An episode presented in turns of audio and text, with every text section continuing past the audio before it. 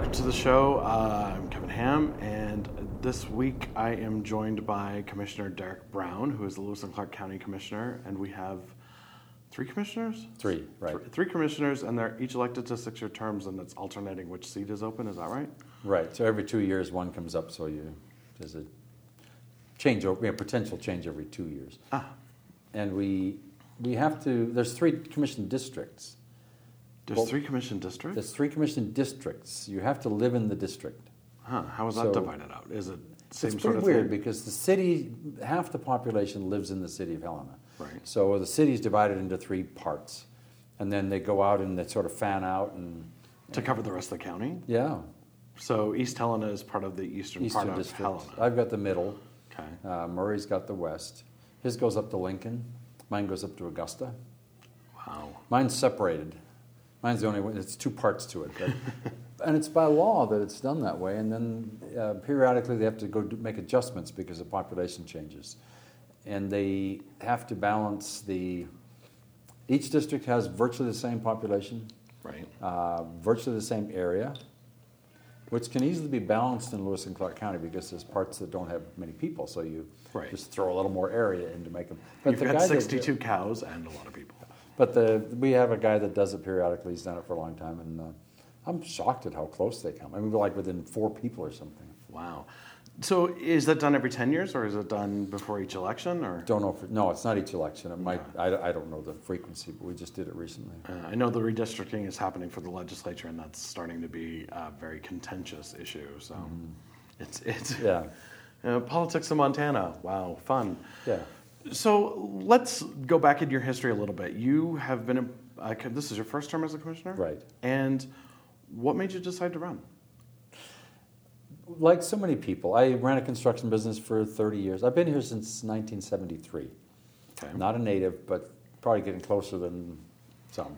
I've been here since 1975. I would have been I've here in here longer than- 1973, but I was only born then. Yeah, see, so I've been here longer than you. But yeah. Um, you know, I've always been fairly active. I never really recognized it, but um, I've always been an outspoken voice about things. If I thought things weren't what they ought to be, I'd step up and do it. And um, mostly things with city building department because I was in the building business for a lot of years, and I'd get involved with things. And um, many years ago, I got on a committee, the uh, oh, what was it called? The Unified Development Ordinance for the city, and I don't know how I got on there, but it was uh, taking three different ordinances in the city and combining them, and it was many, many months of meetings, and and I was, I guess, like I am now, pretty outspoken about things, and um, so I've always kind of been around the edges of things, and. Uh, um, a few years ago, I thought saw things going very badly in the county. Um, um, mostly land issue kind of things, but a lot of things were just not going well. Major lawsuits against the county, and I, I, so I came home one day and I was just mad about it again. And my wife Tia said, "You know, it's sort of put up or shut up. You know, um, Called you on it. you could do something about it, but I'm not going to listen to it if you're not going to do anything about it." Uh-huh. So then you threatened to run, and she held you to it. and- Well, I, I batted around for a little bit, and I thought, well, I'm not a politician. I mean, who am I? I, I can't go out and get elected. I'm just not who I am. I don't do that kind of stuff. And then you went out and proved that wrong. I did, yeah. yeah. So, so what was it like getting involved in? You've decided to run. How did you set up your campaign? How did you go about getting scared support? to death when I made the decision to do it, and felt entirely inadequate. Again, I, I, this is a whole different realm. I mean, it's one thing to go out as a citizen and you know raise your voice and then walk away from it, but to think that you could actually get elected to a, you know the, it's the highest position in the county, the three commissioners. Right. Um, uh, I knew Anita Varone. The first time I actually got involved directly in politics, Anita Varone was running for office. Okay. I saw some things I thought weren't going on well, and I was involved with the Home Builders Association, and they had commission candidates came and talked, and I thought, I didn't know Anita, but I thought she sounded like she had it together and she wanted to do the right thing, and so um, I think it was at the end of the meeting. The, the attitude then was surprising to me because people said, "Well, well, yeah, we think she's really good, but I don't know if we should openly support her because we're the building association, and that might be bad. That might, you know, be bad for her because people don't like builders, they don't like realtors, they don't like developers." And I said, uh, "Well, that doesn't go very far with me." And I and I, this was shocking to me because I'd never really got directly involved. And I took my wallet out and I took twenty dollars out and I slapped it on the table. I said, "I'm going to support her. Put your money where your mouth is." You know, because it's not all about money, but it, that's it helps to get there. Right. It That's costs a- something to do. the easiest way to prove support. And I put some signs up, and I, you know, it's the first time I'd ever really got thought, oh, hmm. And part of that struggle for me was that um, Anita wasn't the perfect candidate. Did she win? She won. Okay. But I think most of us, when we look at that, we look at the people running for office and we say, well, they don't, they don't represent my views 100%. So they're not the perfect candidate. And it was sort of a, it was a, hey, you- maybe you're quicker than I am at this stuff. It took me a while to get this figured out. But recognizing that, okay, she was by far the best candidate. And they, she needs my support, and I'll do what I can to support her. And so I did, and she won. I don't know if my support had anything to do with it, but So, so then you turned around and Well, that was, um, she had a six year term. It was probably eight years or so before I ran, I think. You know, she was out of office um, either two or four years before I ran for office. Um, so, and she lived in a different district anyway. So it Right. came, came time that I was up and I mentioned it and I mentioned it to her and she said, Great, we'll get a bunch of people together and help you. Because I didn't know the first thing about it, but she had run a, a campaign, so right. ask somebody that's done it. Ask somebody that won. I mean, that's if you want to get involved, find a winner, you know, and do that.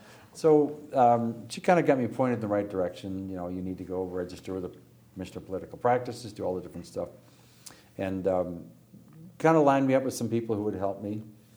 But generally speaking, people ask me who my campaign man, you know, who, who ran your campaign? I did. Tia and I ran the campaign. Um, On top of running the vet clinic, Construction business, the vet clinic, yeah, all the other stuff, being yeah. in choir and Yeah, yeah. everything else. yeah. When did you find time? And it was a job. We have a sailboat that we didn't put in the water that year. We have a lot of things we just didn't do.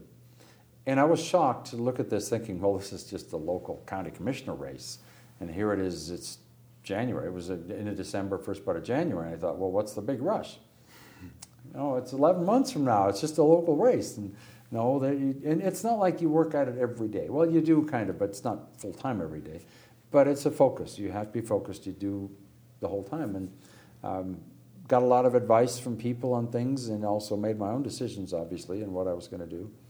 And um, help in introductions to different groups, you know, get into different places.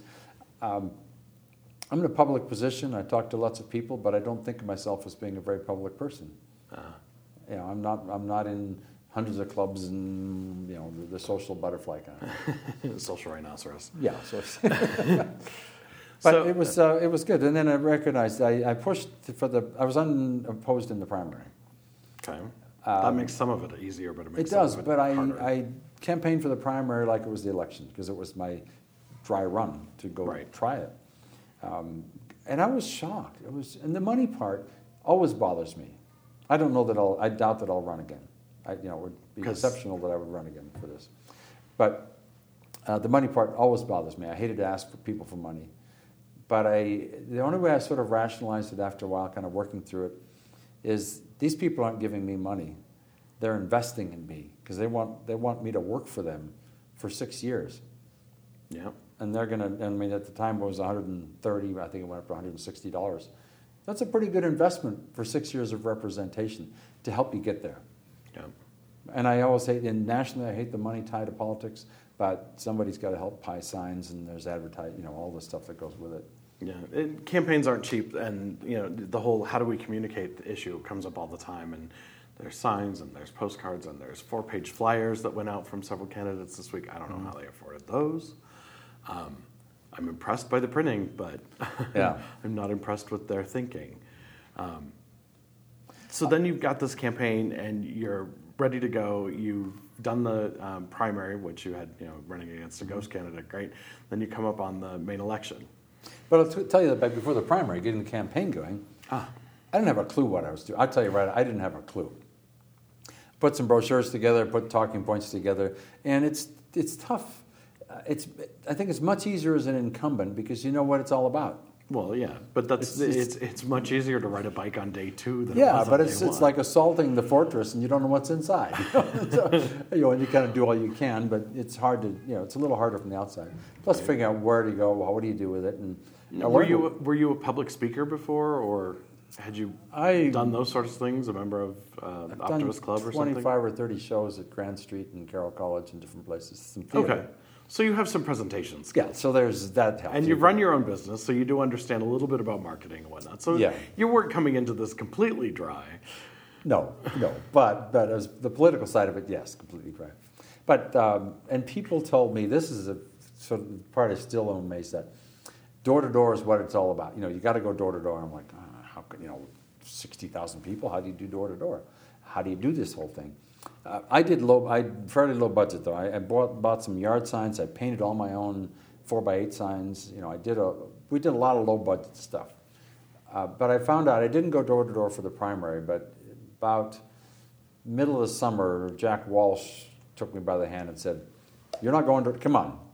Literally took me by the hand and said, "We need to go door to door. I'll get you started." I'll show you how it's done, kid. Come this way. And I loved it. Really? Yeah. See, I, know some shocked. people that are absolutely terrified of knocking on a door. It's which I terrifying find to bizarre, start but- with. You got to get out and do it, and I loved it. I, I would say in all the I, we we divided the city up. Did mostly the city because it's it's easier to walk door to door. Right. Did some other areas, but um, I got a map of it and I marked it out into areas that I figured, okay, we can do this ten block or whatever area in you know on Saturday afternoon. So, and worked around worked different parts of the city in all of that, I think that um, Tia went with me virtually the whole time. Every once in a while, the three or four people go with me. But I would say we probably hit 80% of the houses in Helena, maybe more. I mean, really Wow. covered the place. No. Okay, I back on this district thing. I don't understand this. Can, do people from all over the county vote, but you have to live in the district? You're, you're elected at large, but you have to live within the district. that doesn't make any sense. Well, it only makes sense in the idea that, um, let's say, Lewis and Clark County had three major cities, or three equal sized towns. You would want a representative from each of the towns to represent the, the community. But because it's all centered in one corner of it, it doesn't make a lot of sense in that regard. And uh, does it make sense in any of our counties? Because I can't imagine any of our counties have Probably not, but in paper it looks good. our government. okay, so out knocking on the doors, having a good time, meeting all the people. In all of those doors, I never had anybody that was really objectionable. And the worst, they say, well, sorry, no. I asked them if they wanted a brochure or whatever. They would politely say no. In all of those doors, never had anybody that was nasty to me. Well, Shocking. it's Helena. Nobody here is nasty until we get in the Capitol building. And I'm the um, I'm the Republican commissioner. In I, I won in when Obama won. It was a Democratic landslide in the area, and I won as a Republican. And and it was the the most. you'd go and knock on doors and talk to people, get to know them a little bit, and, and ask them if you can put a sign in the yard. You know, you, you the whole sell yourself thing. The best, some of the best locations. Um, my sign in there with every other Democrat on the in the planet, and my sign was in there. I thought, now that's good because I'm a middle of the road person. And I really feel like I do represent all the different perspectives to the best of my ability. Uh, I didn't realize you were a Republican. Um, I should have looked that up. I should have looked many things up before I start my shows. Well, I'm, I'm Republican. Um, my opponent was a Democrat, and I looked at. I've never really declared a party, and I've, I vote both sides. I look at the person, I look at where they are, and I looked at this, and I thought, and what what finally decided that I'm the Republican commission candidate is there were three Democrats in there, and they were doing an awful job of it. I thought, well, if that's what the local Democrat commissioners are doing, well, I'm, with- I'm clearly the Republican commissioner. So you cat in the hatted yourself. I'm clearly not this, therefore. Well, yeah, but I'm gonna say I had never really declared any kind of party. I'd never run for anything. So you, you- okay, and, and this seems weird to me because I grew up around politics, but you didn't grow up around politics. You didn't have any desire to do this as a kid. Didn't run for student council or any of that. No. I'm an immigrant. I wasn't a citizen when I was young. My parents never became citizens, so they never voted. Really? They were always vocal. My dad was always vocal, but never voted because he wasn't a citizen. He couldn't. Wow. And so I got my own citizenship when I was 18. Hmm. So, but that was important to me, and that was Vietnam War time. And at Yeah. the time, I thought, I can get drafted. I don't have to be a citizen to get drafted. By God, if I'm going to get drafted, I'm going to vote. Uh, that's so different than several other candidates I can think of. So, um, how's it been? You you got elected. I'm sure election night was delightful. I wasn't going to stay up. I thought You're like, you know, uh, yeah, it's take like New Year's. Eve thing. You know, it's going to be the next year. Why stay up? um, so we're moving along. I got sick actually. a lot. We were going door to door every weekend and evenings and stuff. And last week I got kind of sick and I uh, probably just doing too much. So election night comes and we went to the Windbag. Uh, had dinner with some friends and watching the TV and um, saw Obama won and McCain's speech. I got to tell you, after watching the whole thing, and I don't watch TV. Um, McCain's um, what do you Concession speech. concession speech, best thing he ever did. Not that he conceded, but he was tremendous on his concession speech. He Yeah. was, Well, yeah. he was just great. He did a wonderful job. But since we don't we don't have regular TV at home, we're not connected to anything. So we I had some friends called and said, "Well, you're behind by 1,500 votes." I thought, "Oh man, that's a lot." You know, there's um, even, there's 60,000 people. I mean, you're lucky if you get 25,000 votes total. That's a lot. Right. It's a huge turnout.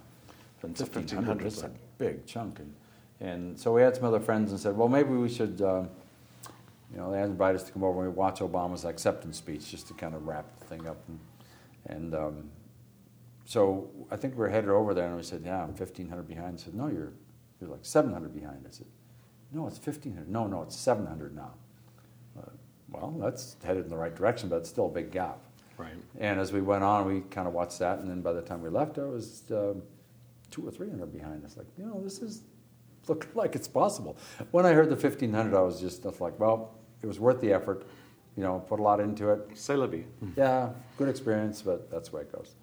Um, so I did stay up. And then, so by the time you went to bed, you're two, three hundred behind. So you still didn't find out until the morning. Well, we went. No, I did stay up, and uh, we were people call in. And What time was it when you It's about found three o'clock in the morning. I won by um, oh, what was it? Three hundred and eighty votes. Wow. Well, we're nothing if not middle of the road in Helena. We'll we'll kind of throw it at everyone. And I looked at that and thought, that's 195 people. If they changed their vote, it would go the other way. Out of, well, I think we both had close to 15,000. It was a huge turnout. It was a big election, big turnout. Right. That's amazing. So, what was the? I don't know the time between the election and when you start. Elections November, you start January 1st. Okay, so same as Yeah. most every other election. So, what was your prep going into? You know, January first, you have a new job. They do have a commissioner training that occurs. The MACO puts it on. Did that in December. It's like a three or four day thing, just so you get a little more up on the whole legal aspects of the job and the you know, it's a pretty broad training thing for a commissioner. Um, and then basically uh, got sworn in January first and went into my new office. Cool. Um, So, uh, was it what you expected, or You know, I, I, I one of the things I enjoy doing, and no, I'm, I'm not evading the quest. I don't evade avoid them. Um, we'll get back to it? It's no, like- you'll get an answer here. one of the things I really enjoy is that periodically we do DARE graduations for fourth and fifth graders. And as you go, I mean, I tell you what, the first time I did a DARE graduation, I was a little scared to death, kind of, and like, I know how to talk to adults. What do I say to a bunch of fourth and fifth graders in an auditorium full of people? You know, you have to connect. And but one of the things I said was, um, "Do you guys? I'm the I'm the county commissioner. Do you, anybody know what a county commissioner is?" And well, you know who the governor is and the mayor and the president. Yeah, yeah, yeah. I said, anybody know what a county commissioner is? Anybody know what I do? And they're all like, no. I said, well, geez, I'm hoping somebody could tell me because I don't know what I'm supposed to do.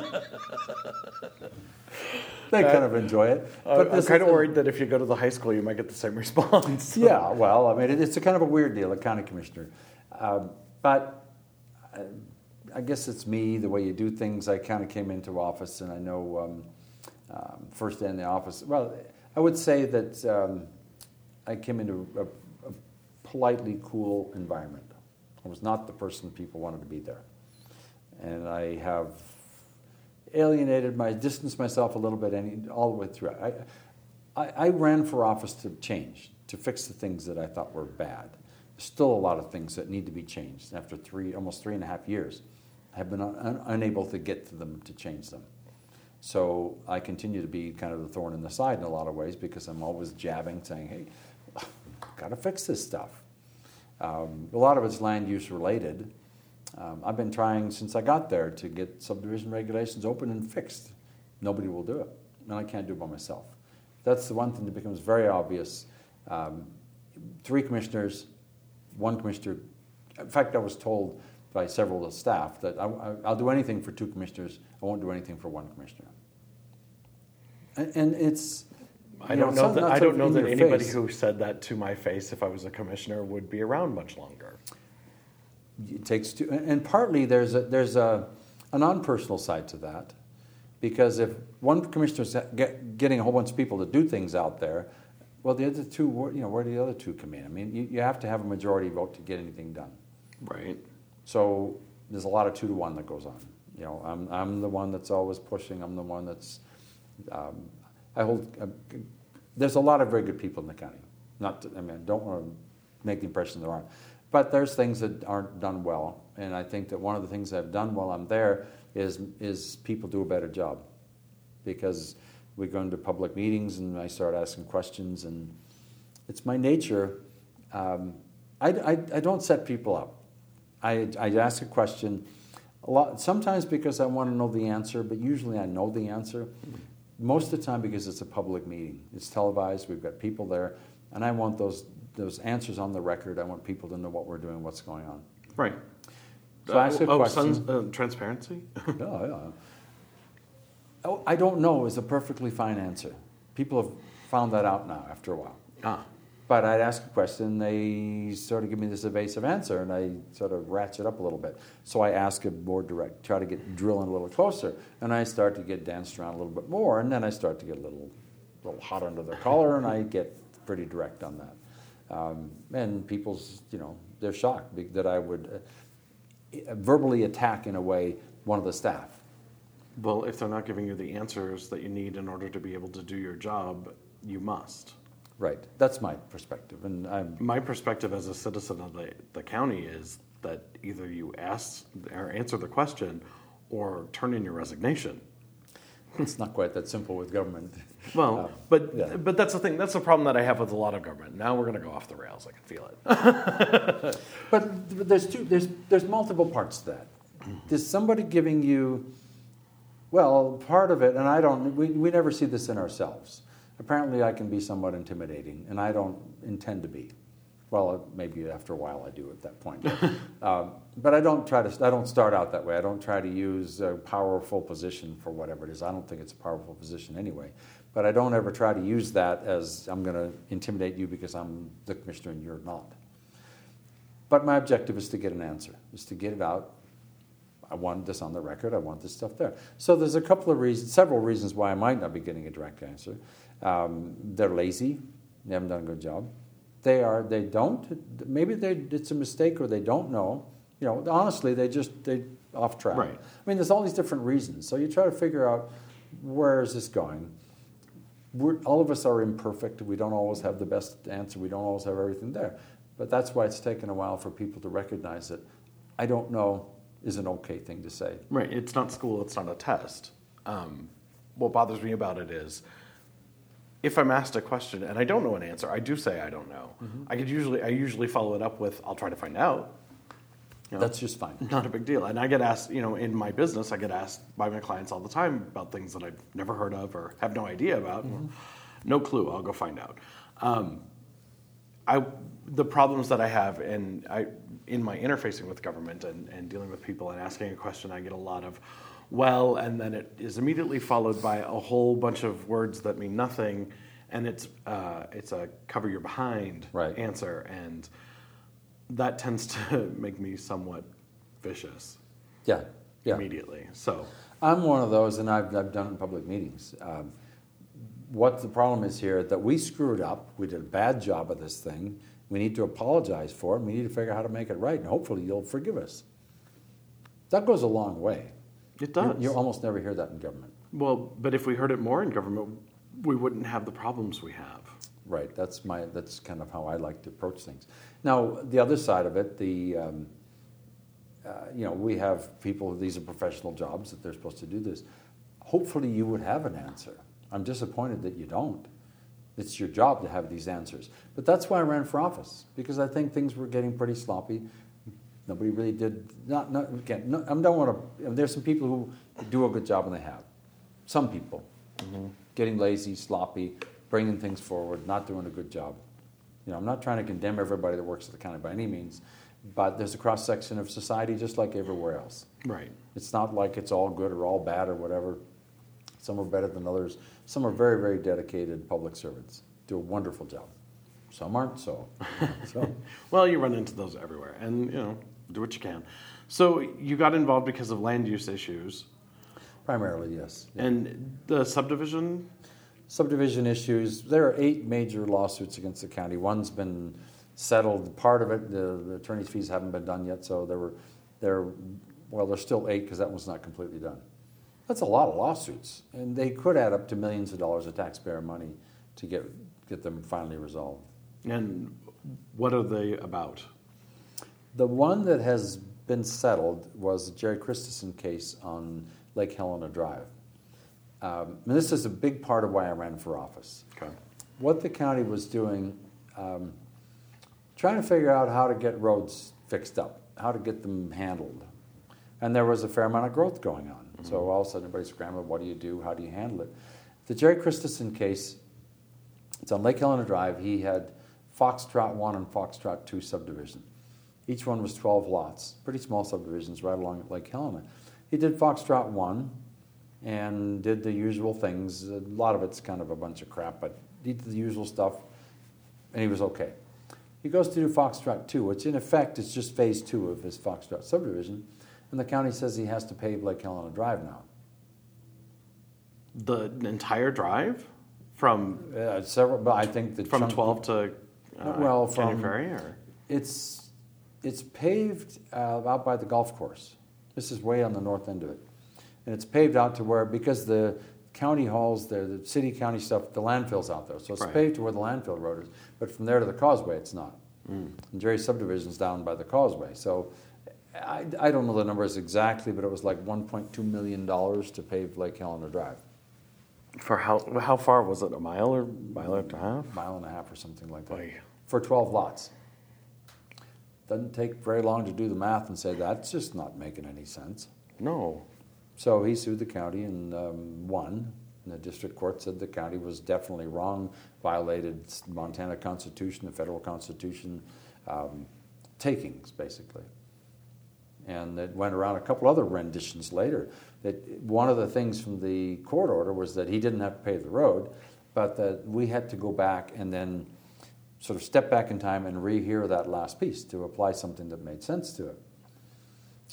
That was a two to, then I was a commissioner at that point, came back in and I said that because of the regulations, it was under the 2005 subdivision regulations, we had nothing in there that said you'd have to pave roads. Mm-hmm. I said, we need, to, we got to let him off because that's what the regulations were in 2005. Right. And it was a two to one vote. The other two said, no, we need to basically apply the new regulations, which are a proportional share. Went back to district court and got kicked out again. Because the court Said, can no, read the calendar. are wrong. and it got kicked out again. And so he was awarded $300,000 in damages. And the attorney's fees part is, has yet to be decided by the court. And it could be another three, four hundred thousand dollars in damages. Uh, I could ask you about the history and why they went into those decisions, but I'm sure it would just inflame me. Well, the problem is if you read that case, at the same time, I mean, the same time frame, the um, I can't remember the name of the um, subdivision on Birdseye Road, a big subdivision that went, went in out there. Um, th- they didn't have to do anything to Birdseye Road. oh, so it was. It doesn't meet county standard, but they didn't have to do anything. Um, Lake Helena Drive doesn't meet county standards. He had to pave it. So what's the disconnect? How come this guy did, this guy didn't? It's called arbitrary and capricious. Right, and inequality. Great, that's fun. And then, see, and I'm I'm also an engineer, civil engineer. So I look at this thing and I said, "What's this? What, it's county standard." Um, as an engineer, you don't just come up with this cookie cutter sort of this is what a road looks like. You design roads to what lies underneath them. I mean, they're all. You look at the highway department. You know, you do tests and you design the road to meet the conditions that are there. Unless it's Montana Avenue in Helena, and then you just put Well, that- paving down because and it'll become potholes in three months Yeah. anyway. But the county had no provision to allow, if a developer came in and said, I don't want to do it according to the county standard, I want to do it to accepted engineering standards, national standards, we didn't have a, no way they could do that. It had to be the road that the county said, this is the road for. Now, it could be going through a swamp, but it's still got to be the county road. And it's taken me, well, we still haven't adopted it. Oh Um, my word! but we're still working on that. But the, but there is the acceptance within government to say, okay, all right, we recognize that we need to actually kind of get up to speed and do that. So, So that's three and a half years. I've almost got there. and you just two and a half left, and you say you're not going to run again. Um, probably you should. Um, I don't think that one term is enough to get stuff done. I, I Well, it would if you had cooperation. Uh, okay. So um, there's another C word that I would use, but um, what's it like having to interface with the city? And the reason I bring this up is because there's an interesting overlap between the city and county government, governments that I see, but I don't know that it's as contentious as I think it might be. The, Lewis and Clark County and the city of Helena have an unusual uh, relationship compared to the rest of the state. Um, we share the same building. We have a monthly joint work session. Essentially, we work together pretty well. We have some departments. The IT department is a city county department. Oh, we wow. have um, multiple things that are shared in that regard. You know, we, we work through the building. We've got uh, a cooperative agreement between the city and the county on the landfill. The city has the transfer station, the county runs the landfill. Um, so uh, we talk. We, we work through things and we talk, and that's good. You know, there are, there are cities and counties in the state that they don't even talk to each other. They, they're completely you know, out there. But on the other hand, there is the, um, the city of Helena, which is probably today more than half the population of the county, and then the county, which encompasses everything else. When I came into there, there were, and the, the commission had this, um, to me, an attitude that well, we're subsidiary to the city, kind of. What? The city's the big guys. I mean, they're the all the people, all the money, and we just sort of have to cater to the city. And I said, boy, not this guy. not to say I don't want to cooperate and work closely with them, but you know, Right, but you have a different. they're within the county. You have a Come different agenda. Yeah. And in discussions with the city, um, growth related discussions and some of the things, I periodi- periodically have to remind people that you get to define your boundary. You get to say, this is the part we're going to take care of, and if we don't want some stuff out there that's a problem, we're not going to deal with it. You know, we can control this very defined boundary. I said, we get everything else. And we get, we get a bunch of crap from people because, well, you've got stuff out there that's kind of a mess you know, it's all there. We have to deal with all of it. Right. And you, you know, there are people's choices about lifestyles and what they do and how they how they evolve. And um, so it, it takes a lot to try to. And funding wise, we have we, we don't have the authority. And that's another little piece. The county has what they call general governing powers. We can only do things that we are specifically allowed to do in statute. Right. The city is charter, and they can do anything unless it's prohibited in statute. Big gap between authorized and prohibited. There's that whole section in the middle. You know, the city passes ordinance and they do all these different kinds of things, and we don't have the authority to do that. So when people call up and say, these fireworks are driving me crazy, can't you pass an ordinance or something? No, we don't have the authority. So we don't have the authority to do a lot of things that people think the county can do. Hmm. That's interesting. Yeah, it is. I would think you would have the ability to do fireworks because it's a fire hazard, and can't you regulate those? No. Huh. Unless you can find some way, some crafty way to make it work. One of the things, one of the big issues I have is wastewater. Um, when I ran for office, uh, there was a big deal about the um, county had implemented emergency interim zoning based on a, a wastewater emergency. a water quality emergency in the Helena Valley. Okay. I blew it wide open. I kept saying this, no, your numbers are all skewed. They were saying there's an eightfold increase in nitrates and all of this is a disaster. The sky's falling. It's the end of the world. I took their, their report mm-hmm. and got all their references and went through all their references and I pulled them all out and I said, it's not here. There's no emergency. It's not an eightfold increase, it's a, like a 10% increase in 30 years. Or, you know, it's a small percentage, maybe less than that. Finally, the, just before the election, about it, I, I just found the old newspaper in the closet the other day. Like oh, two weeks before the election, big headlines county was wrong about the numbers. You know, and they made this big deal. They pushed interim zoning through and cost, cost a lot of people thousands and thousands of dollars because they had to put expensive level two treatment systems in where they really didn't need to. But it was all based on this fabricated emergency. Um, ugly, ugly. So, I mean, you could, now, me doing all that, and I said people were lying about it, and I said all this stuff publicly, I still think that's what went on. So, this is the environment I walk into when I get elected. so you set up a, a, wonderful welcoming party for yourself. Oh, I did. It was just great, yeah. Um, and uh, knowing that, and I don't know the other two commissioners uh, personally, well, I met one of them, I guess. And we have a professional, courteous relationship. Well, and so. one would hope. I mean, I have a professional, courteous relationship with people that I don't can't stand as well. Um, I can be an adult when I have to be. Uh, in the privacy of my own room, though, whole different story. Um, we disagree about some of the policy. We disagree about a lot of policy issues in the direction, but we do work. You know, we work together. We work. We're side by side every day. Right. So. With okay, so wastewater went in place. What were, what were the changes that happened in interim zoning? I, I, I understand the term oh. some somewhat, but I'm there's a couple of different Put definitions in my head on septic system. Basically, killed development in the Helena Valley, and uh, to me, it was an anti-development deal.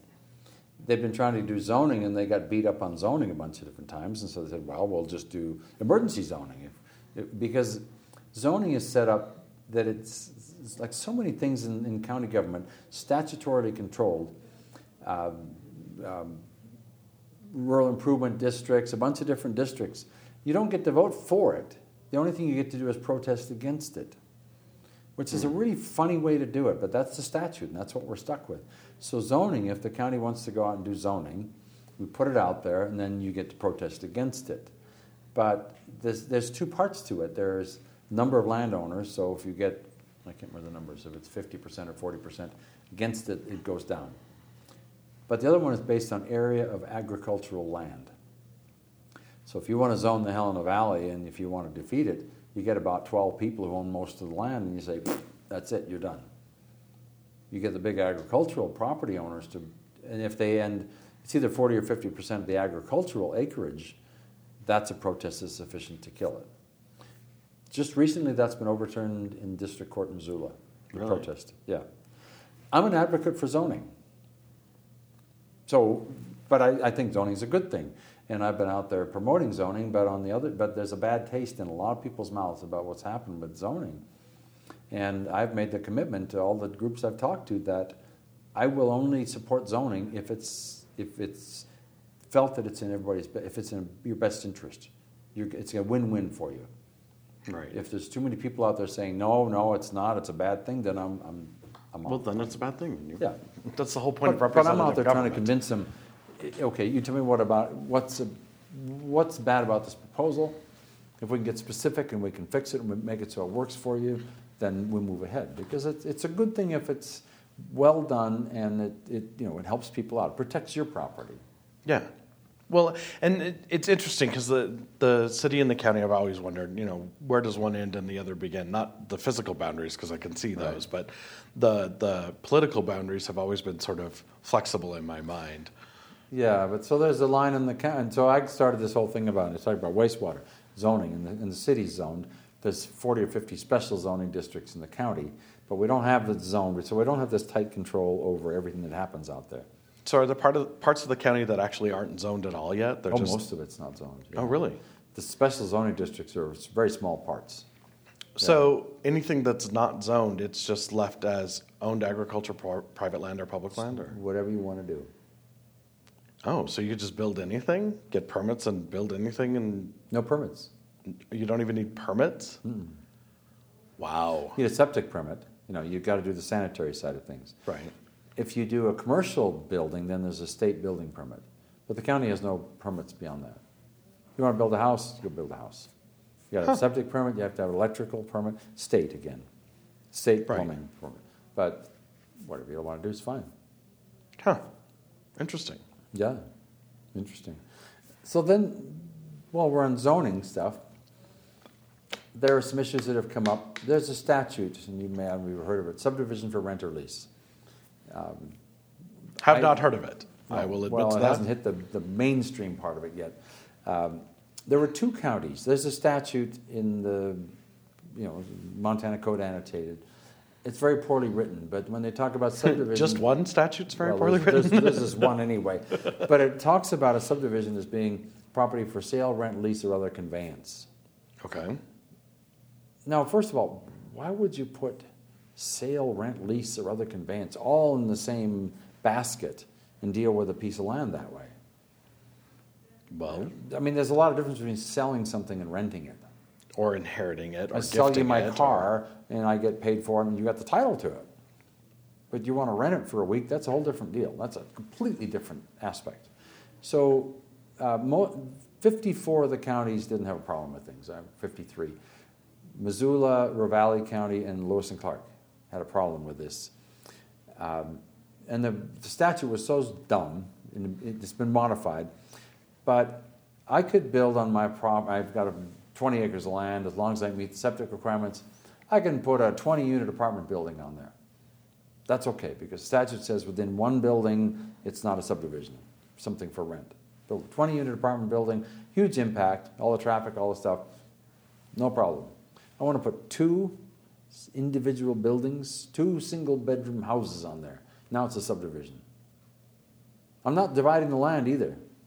You're owning both. I'm owning both, but I want to rent you the single bedroom house. In fact, it got so wacky that So you build a tunnel to connect the two of them It's one house. I've got a house, I've got an apartment above the garage. If the garage is attached, no problem. If the garage is detached, it's now a subdivision. In Missoula County right now, if you want to, and that's a minor subdivision because it's less than five units. Right.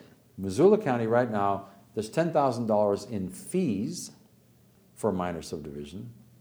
And the estimate What? that the people at the meeting said, it'll cost you $40,000 to go through a minor subdivision in Missoula County so that you can rent the apartment above your garage Because it's detached. because it's detached.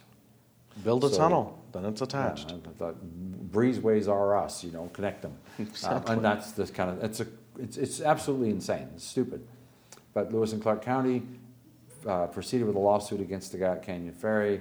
Um, and every time we'd have a meeting, I said, don't do it. It's stupid, don't do it.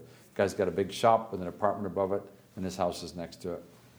And um, we pursued it, it was like five or six years, and we pushed it and pushed it and pushed it. I didn't. I said, don't do it, it's stupid. This is a waste of lawsuit. time. At the point that was finished, the Attorney General came out with his opinion saying, well, this is technically what the law says. And so the whole state is in a huge mess right now. And an example of the outfall from that, fallout from that, Outro. outfalls, yeah, is that um, Rocky Mountain Development, which I think does some great things for people, provides senior housing, all this stuff, um, got a, is a some Rock Ridge or something, I can't remember, but there's a project they've got out on the new subdivision. It's a subdivision in the city, gone through all the procedures, it's, it's set up for however many units, you know, 30 units a problem. Everything's done. Now, because of this, but they want to do it in like four buildings, they have to go back through subdivision. Ugh. If it was all one building, it was okay. Four buildings, they've got to take it back through subdivision. Just do Because brief. Get your architects to draw lines. I can do it for them. Or wait until hopefully next year the legislature will try to get it fixed. I've been working with uh, a group that's working with Department of Commerce to try to get this fixed. It's a disaster. So, how was it? Speaking of the legislature, um, I spent a little time up with our, our lovely friends at the last session. Isn't that fun? Uh, sure, uh, if you're into that sort of thing. um, it was not fun. It was ugly, and um, I could joke about parts of it, but there were some parts that were really, really nasty. And um, I know how I reacted, and I've met you, and I know kind of what you could be like, and uh, I, I think you're much nicer than you think you are, actually. So, um, but how was lobbying the legislature? I've Especially because it was what it was your second year, Yeah, now what I'm doing right now is working with a committee. Right? I have testified for the legislature several times. And that's, um, I don't know, you just go up and you make your case and you leave. Um, then you're disgusted by the time you see it all come out at the end. Uh, this one, th- th- this thing, it was House Bill 494. This is a wacky thing. There were two bills to deal with this particular thing in last, the last legislature. 629 got defeated, and 629 had some sideboards on it, so it kind of made sense in trying to deal with this subdivision for rental lease. 494 got passed, and it just turned everything loose. It just said everything's okay. Now, much as I think it's crazy to go through subdivision to rent the little apartment above your garage, I don't think any, I don't think everything's okay, because um, one of these decisions came out of um, an Attorney General's opinion from about 15, 20 years ago. Some guy got a big chunk of ground up by Kalispell or somewhere, and wanted to build um, uh, what was it, um, 48 fourplexes or something, and rent them. Well, it's not a subdivision because it, they're all for rent. So you've got the however many, you know, there's like two or three hundred, it's say four or five hundred units that would not be subject to any kind of review from local government.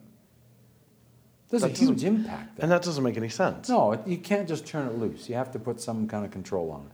I mean, again, I'm, I'm a property rights guy, that's great, but there's a limit to it, you know, you gotta kind of make sense. So that, that just was crazy. So that's the flip side of it. So we're trying to, but Bill 494 passed, and then went to the governor, and he made an amendatory veto that put some sideboard. It said, okay, up to four units, you know, put some things on it. That passed the House, came into the Senate, 25 25 tie vote.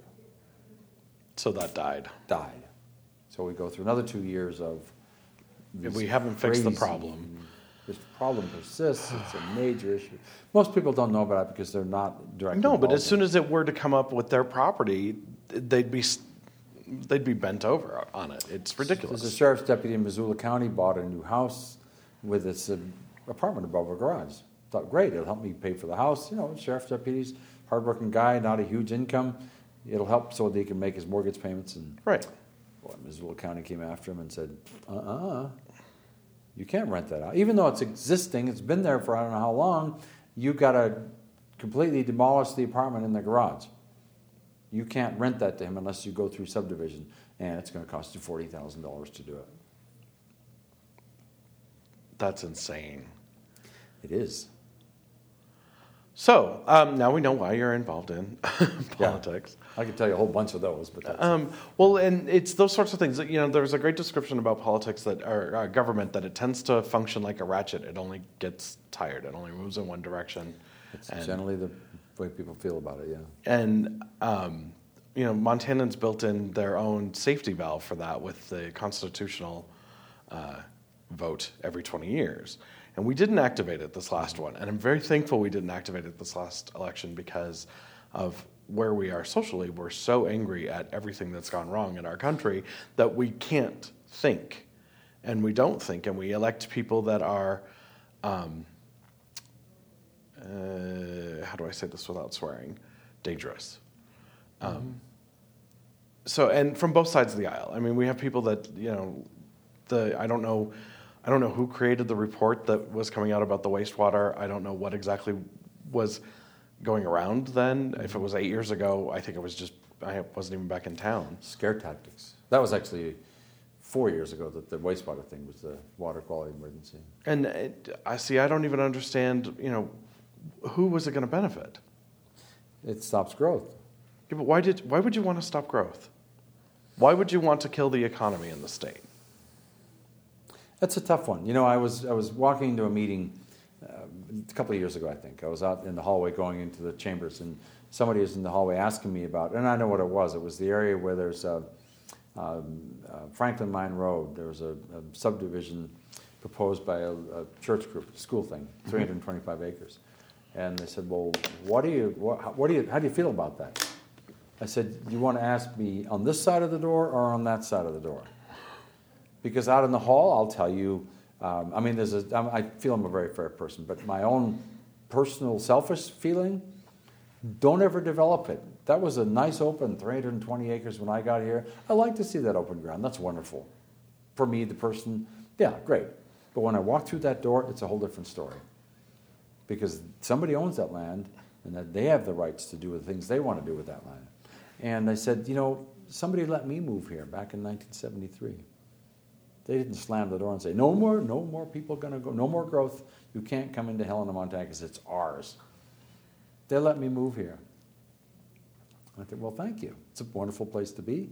So I get to be here, so I'm going to share it with anybody else. You do realize that puts you on the wrong side of most of the Republicans right now, right? so, um, oh, I had a question and it's completely skipped out of my head. How horrible. That puts me on the wrong side of Democrats, too.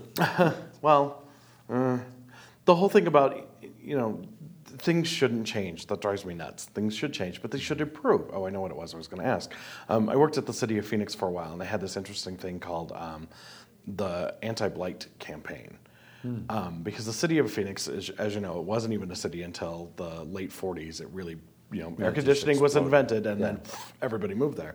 And so the the city expanded very fast. The, it was very hard for the infrastructure to keep up, and there was a lot of, oh, we don't need to build there. There's new land this way, so we'll just build out there. And so areas of the city literally became um, dust bowls inside the city, and they, you know there would be crime problems there, and um, all of the things that Arizona currently whines about, they can track back to Phoenix exploding really easily. Um, but when I was there in the mid 90s, uh, I was just a temp working in the neighborhood services division of the city. And um, it was really cool because they had their districts, and I don't, I don't remember if they called them districts or um, what they called them, but each of the representatives from them had little areas that they go through and do anti-blight campaigns. They'd add in streetlights and get things repaved and all this. And there was this fund that was doing it, and it was um, a really interesting project. And I look at the city of Helena, and you know we've got I guess it's Ward Six over by Sixth Ward, yeah. yeah. It's it's the most rundown area of town, and it's like, why would you go build something new instead of fix what we've got? Why destroy the open lands if we've got this area that just needs a little bit of work and it could be great? Uh, and and so I think Phoenix had the you know not this year. I don't think Phoenix has any good ideas this year. Arizona's kind of on off on their own, but Phoenix had some great ideas about how to deal with urban growth and the boundaries and and but they had to come up with them. And the reason they had to come up with them is that Phoenix is surrounded on three sides by uh, native lands, and then the other side is national forest. So there's nowhere to grow. Yeah. Um, and like Chandler and a couple of the other cities actually don't even own the land they're on; they lease it from the tribes. hmm. You know, so y- if you buy a house in Chandler, you actually don't own the land that your house is on, which is like being in England. I just find that very bizarre. Well, let me tell you a little bit about the. We asked about this relationship between the county and, and Helena. There's a memorandum of understanding for the growth area, urban services area, urban services boundary. They have all these names for it. I don't know exactly what that boundary is because I quit looking after a while. And I, th- this is, I, I mentioned before, my desire to create wastewater treatment, to do this stuff. Um, we meet once a month, we go over these things, and I felt I feel like a broken record. I'm the one person that's saying, "Wait, wait, wait," you know, this is the reality of it. So there's this un- memorandum, and basically, we and the county hasn't enforced anything or done anything with it. Um, requires the county to implement a, an urban density standard in within this area, and I think it goes out to Sierra Road, quite a ways from the city limits. And in, in res, um, um, for that, the city would provide services. You know, they will agree to provide service. So we'd have these meetings, and we had repetitive meetings over and over. I said, define, provide service. Well, we'll allow you to connect. I said, so let me give you a little scenario. I'm a developer. Come in here, and I, there's 100 acres on the south side of Sierra Road, and there's 100 acres on the north side. And I want to do a subdivision, so whatever size it is. Let's say I'm going to do 100 lots, subdivision. On the south side, now I've got this, these urban standards I have to deal with, which is great because you can take less land and do a dense development. Except that I've got to put in water and sewer, which I'm, I'm all in favor of. That's wonderful. What do I connect them to? Well, the city will provide services, but that means that they will allow me to connect. So, in order for me to connect, I'm going to have to build a, an $8 million lift station to pump it up to the city wastewater treatment plant. Which is uphill from that Oh, location. yeah, a long way, two miles uphill. I'm going to have to get right away to get all the stuff in there and put that in. I'm going to have to bring city water out here. So you And have I- to pump that out too. No, that's pressurized, so it works. Oh. But you can't have a dead end line, so it's got to be a loop. So I've got to bring a 24 inch main out here two miles, and then I got to go through my subdivision, then I got to run another 24 inch main back to make a loop out of it. So I probably got another 10, 15 million dollars in that. So I'm going to spend 20, 25 million dollars on infrastructure just to get it there so that I can connect to it. When it's technically inside the city's boundaries and they should be providing service. Yeah, so that's going to cost me. It's a real easy definition of providing service. It, that means that at the edge of my property, I can connect to the city But service. That doesn't happen. So Uh, that means that I'm going to spend quarter million dollars per lot to get that infrastructure next to my subdivision. It means you're not going to build the subdivision. Or I'm going to go across that line on the other side, and I'm going to do my half acre minimum subdivision that I can do in the county without all that stuff. So And uh, just do septic tanks.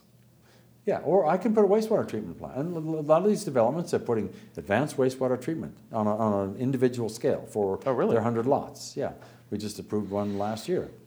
Great plant. It's a high level treatment, better treatment than you would get in the city of Helena, I think. You know, it comes out drinking water out the other side.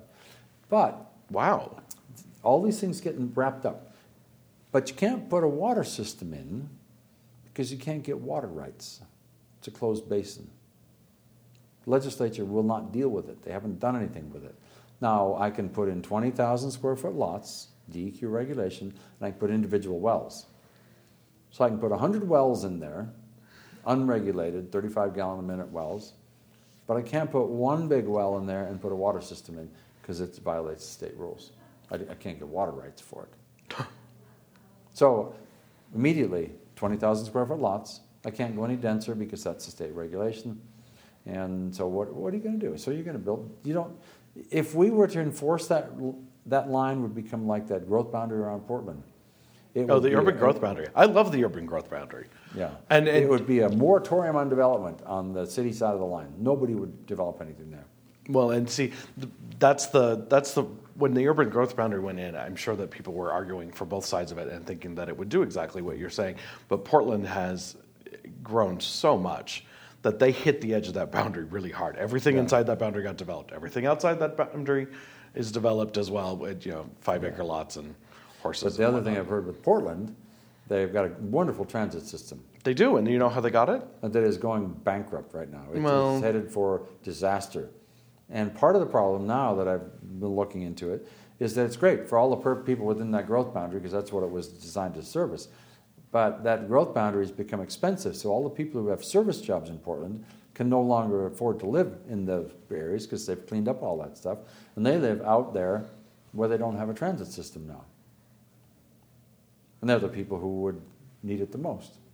Yeah, except, well, I, see, I don't think that's true. I, I would disagree with that. I'd want to see the research on it, and mostly because I've actually lived in Portland. and- Well, it has gone bankrupt. I can give you articles yeah. on that. Well, the entire city of Portland is going bankrupt because it does a lot of other stupid things. But the reason they were able to pay for their transit system was because they did a parking cap and they taxed parking. Mm-hmm. And, you know, there's a, being from Montana, you know, I've, I've had my driver's license as long as I possibly could. I got it when I was 14 and a half. You know, had to do the, it was at the Civic Center at the time when you drove around and had to park it behind the old, uh, what was it? It was like a 1970 station wagon, beige, that I think they just actually parked on the street forever. Um, you know, did the whole thing. I've always had a car, and when I lived in Portland, I actually had a truck. I lived downtown Portland, and I had a truck, but I had my own parking space in the apartment complex that I was in.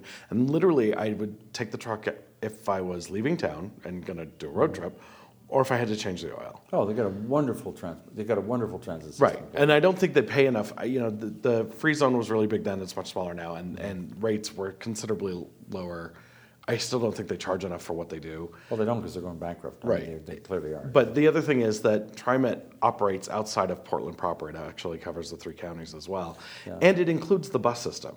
But it's not quite. Re- anyway, I mean, it's not. It's Right. not black and white, but it's created one of these situations where you're you're driving the people out that need to work the service jobs that need to use the transit more than, you know. Anyway, but Right. The whole idea is to, to make it nice enough that everybody wants to use Yeah. it, not that everybody has to.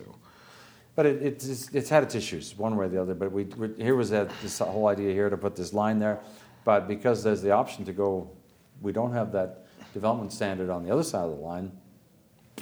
Well, everybody goes outside the line.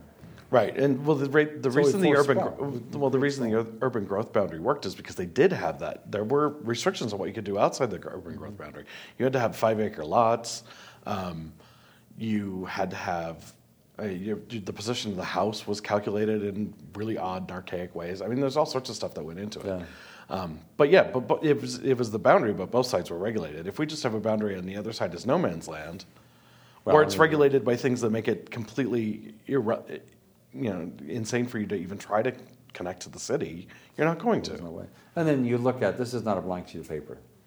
You know, if you started this and you said, okay, we've got a pristine Helena Valley, we're going to put a city here and we're going to develop this. But I mean, there's there's.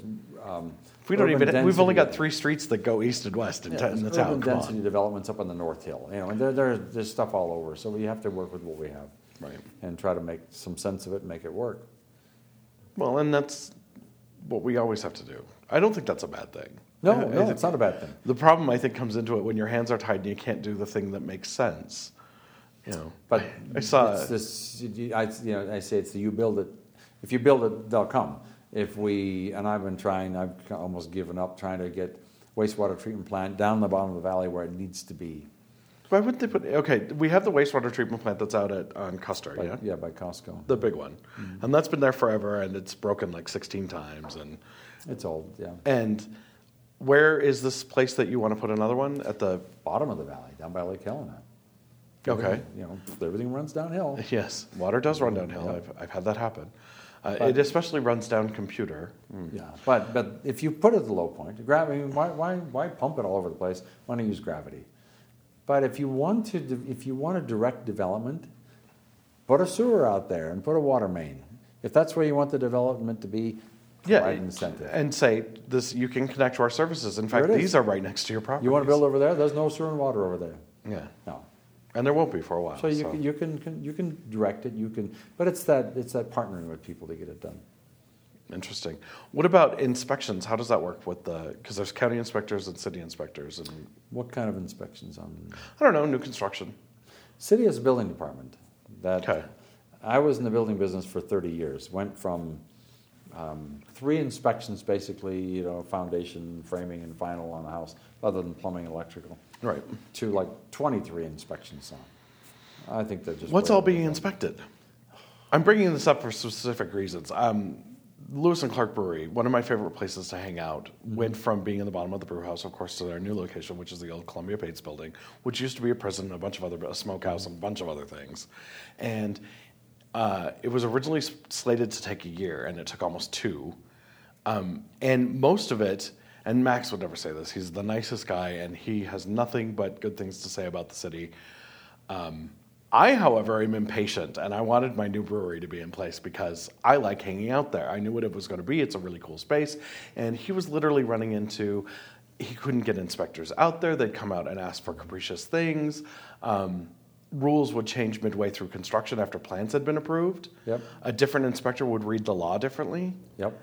And how is this? You know, I look at that, and I and then the brew house went through a similar thing than getting downstairs at the brew house ready, um, where you know in the middle of it, all of a sudden their plans had to change because there was this new rule that had just cropped up, even though their plans had been signed and approved by the city.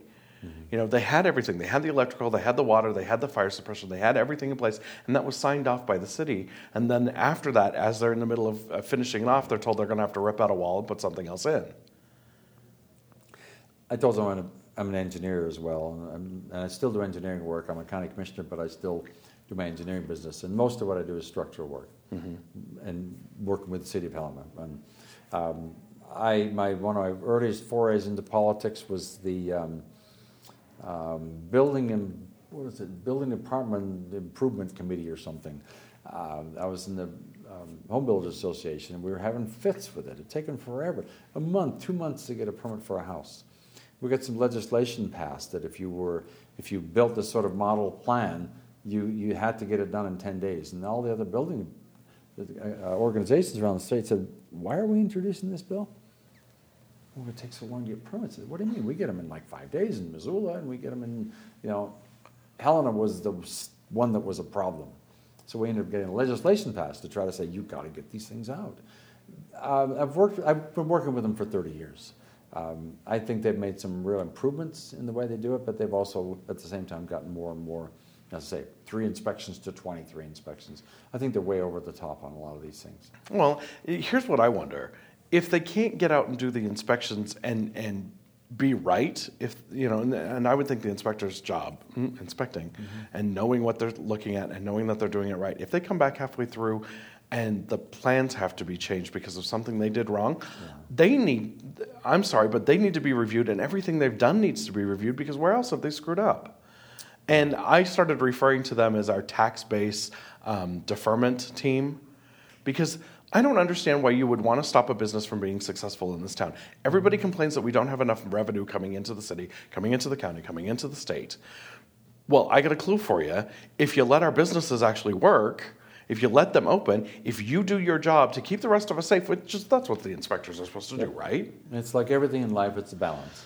And it's kind of to get the stranglehold on things and make it so difficult. I've gone in there and I said, you know, you you are encouraging civil disobedience. No, it's not going to be you, civil. If you were helpful and you worked with people more, then they'd be glad to come in and get a permit, and you'd help them through the way. But when you're very restrictive, they'll just go do it without a permit. Well, and especially if you're restrictive in a way that doesn't make any sense. Right. If you're telling somebody they can't do something because it's completely unsafe, that's legitimate. But when you're not even bothering to get there to do the inspection, when you're changing the plans midway that have already been approved by your office, now you're saying they're no longer good, even though no ordinance or law has changed in the meantime, that's a problem. It is, yeah. And and I've seen I've seen a lot of that happen, and um, hopefully they're. I try to bring it to their attention. Hopefully they're getting better at it, but it's it's still a problem. Um, yeah, definitely, and that's why that's why I guess I have a pretty good business doing engineering work. so what's next? You've got an election coming up. You're going to get an, uh, uh, maybe a new colleague or maybe the same colleague, yeah. and well, I guess I have. Do you have a, a head of the commission? The, the, there's a chairman of the commission that rotates every year. To each of the districts, or? Well, we all represent a district, but um, and, and I think it's a good rotation. First year you're elected, you're just the commissioner. Okay. Second year you're vice chairman, and then the third year you're chairman. No, so you're coming up on your chairmanship as well. No, I was chairman last year. Now this is my fourth year, so I'm back to commissioner.